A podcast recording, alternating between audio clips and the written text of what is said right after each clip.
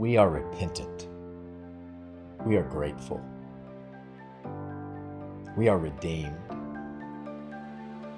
We are prayerful. We are First Baptist Church.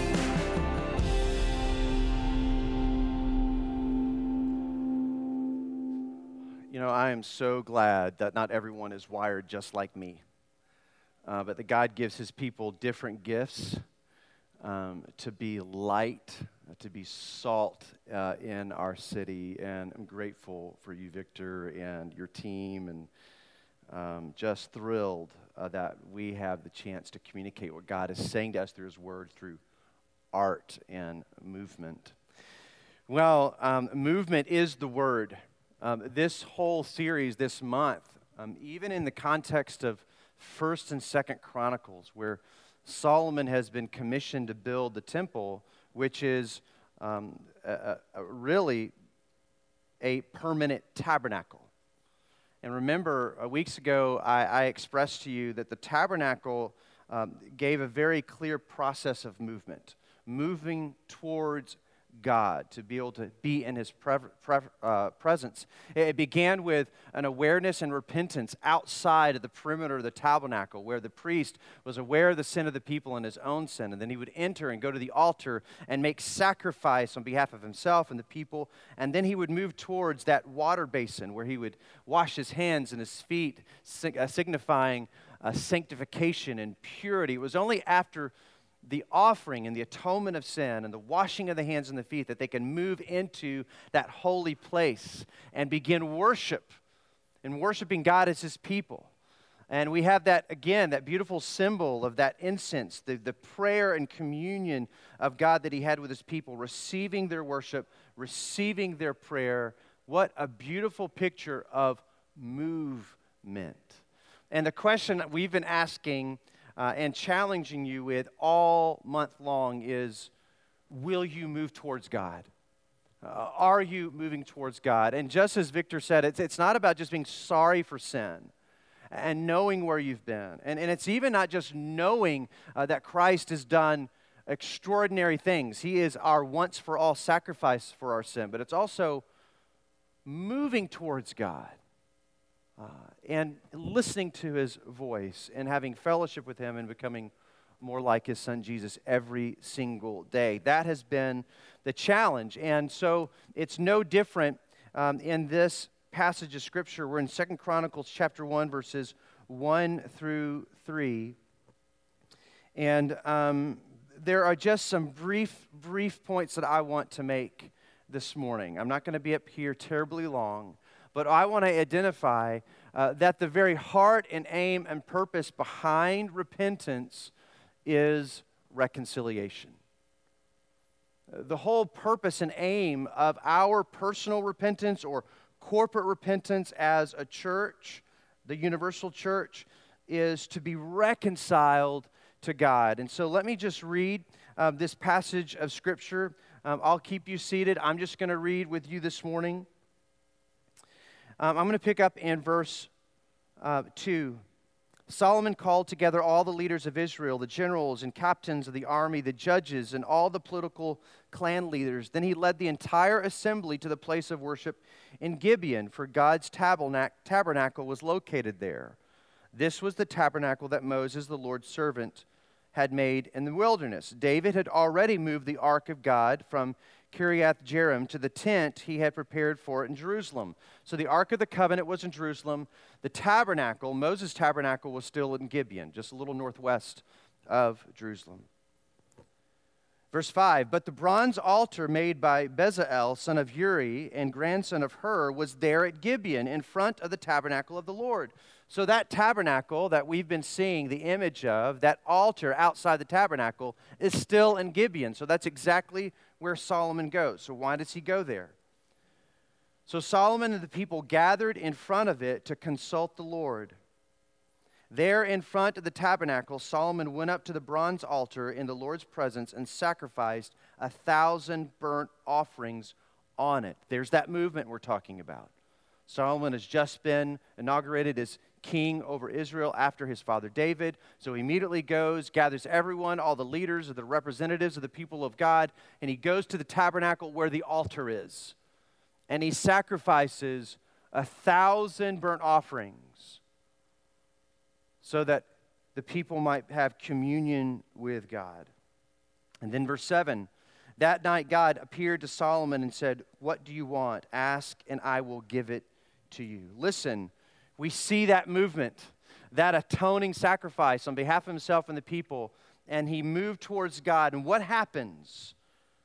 Reconciliation happens. And God comes to Solomon the night says, and listen, you are king and you can ask of me anything that you want. I give you permission to come before me, commune with me, ask of me, pray to me, because you have moved towards me and your sins have been atoned for by those sacrifices. Repentance, the purpose and aim of repentance is to know God once again, to have fellowship with Him, to be able to come to Him with need and desire. It's not unlike uh, marriage, uh, that when I recognize that I have sinned or offended uh, and have used hurtful words or have done something to hurt uh, my wife Anna, it's not enough uh, for me just to recognize or be aware of the sin that I've committed against Anna. But the purpose of my repentance and ask for forgiveness is to once again be reconciled to her, right? Uh, so that we can have conversation with one another, so that we can delight ourselves in one another, that we can know each other and have fellowship with one another, commune with one another. It's the same thing. I mean, that's why Paul says, listen, marriage is really just a huge billboard about God's covenant love with his people. And so, in the same way, our repentance, our ask for forgiveness, our atonement through Jesus serves a purpose to begin moving towards God so that we can be reconciled to Him so that we can know Him and have fellowship with Him. Pray to Him with boldness so that He can meet our needs and we, He can know our desire. The second thing that I think is very clear in this passage about the nature of repentance and atonement is that its purpose is not only reconciliation, but blessing. So God asks Solomon, Ask and I will give it to you. This is an invitation. Come to me. We're reconciled now. Come to me, ask of me, seek me. Solomon replied in verse 8 You showed great and faithful love to David, my father, and now you have made me king in his place. I love how Solomon says, This is your, your doing, not my doing. Verse 9, O Lord God, please continue to keep your promise to David, my father, for you have made me king over a people as numerous as the dust of the earth. Give me the wisdom and knowledge to lead them properly, for who could possibly govern this great people of yours? A lot of humility. I need to lead the people right. Give me wisdom. I don't want to be like all the other kings in the land who just oppress their people. Verse 11. Look at this. Because your greatest desire is to help your people, and you did not ask for wealth, riches, fame, or even the death of your enemies or a long life, but rather you asked for wisdom and knowledge to properly govern my people, I will certainly give you the wisdom and knowledge you requested. I'm going to answer your prayer. But I will also give you wealth, riches, and fame, such as no other king has had before you or will ever have in the future. Um, God tells Solomon, I'm going to honor your request and I'm going to bless you uh, beyond your wildest imaginations. I'm going to bless you behind your wildest imaginations. The purpose of repentance and moving towards God is not just acknowledging our sin and the places that we messed up. And it's not just receiving forgiveness, but it's receiving forgiveness and beginning to move towards God so that we can be reconciled to Him, have fellowship with Him, and that we might know His blessing. But we might know His blessing. Now, I'm not talking in terms of wealth here. If God gives wealth and fills our bank accounts, that's wonderful. That's wonderful. I'm not talking about health, wealth, gospel.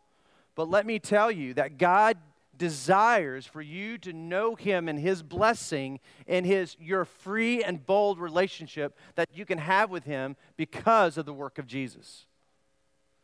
God does not want you to continue in a, a mundane journey of faith. He wants you to know joy.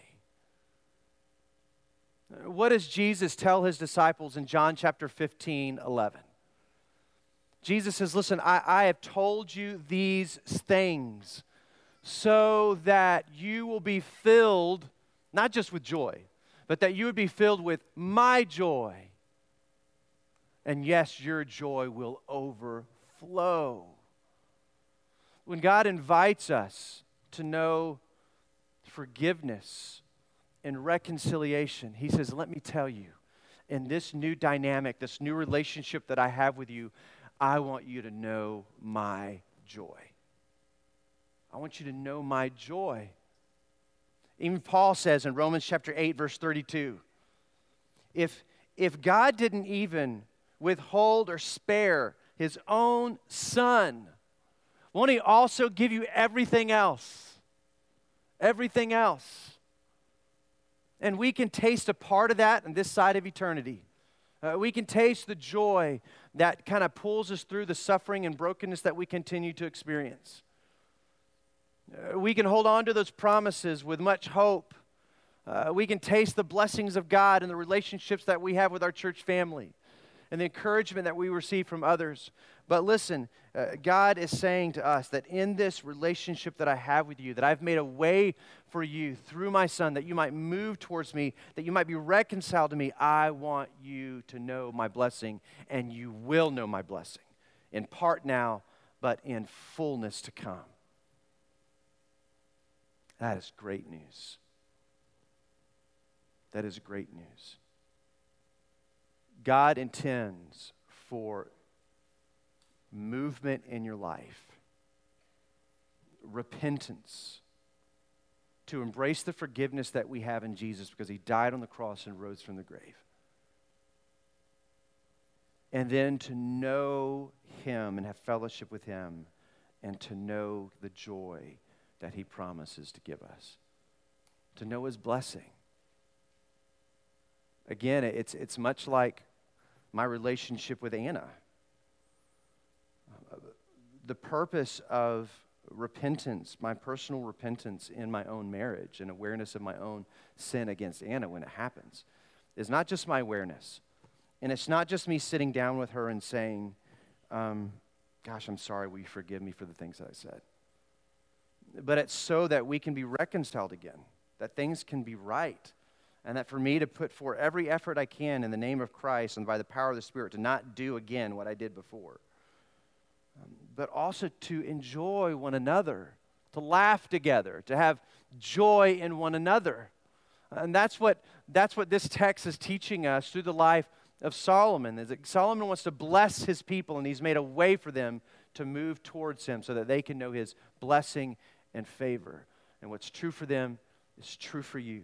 And it's true for the relationships that He's put in your life. Will you move towards God? Will real repentance take shape in your life? Will you move towards Him? Let's pray. Father, we're so thankful for uh, your incredible grace towards us.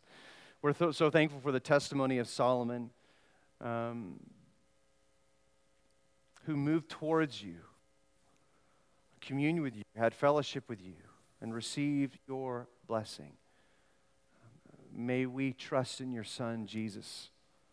Uh, may we not just be aware of our own sin, but move towards you through the cross.